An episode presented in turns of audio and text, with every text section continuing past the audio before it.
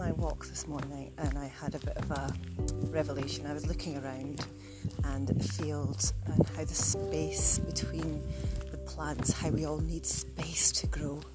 And it made me think about how we as human beings also need that space to grow. Whether we allow our children, our spouses, partners, friends just to grow as individuals, to have that space to be able to expand our experiences, expand our knowledge and, and love and everything that we go through in life.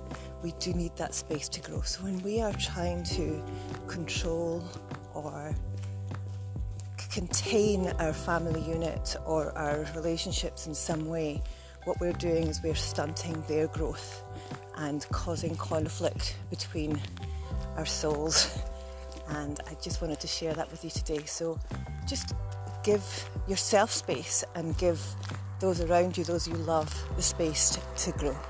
Thank you for listening.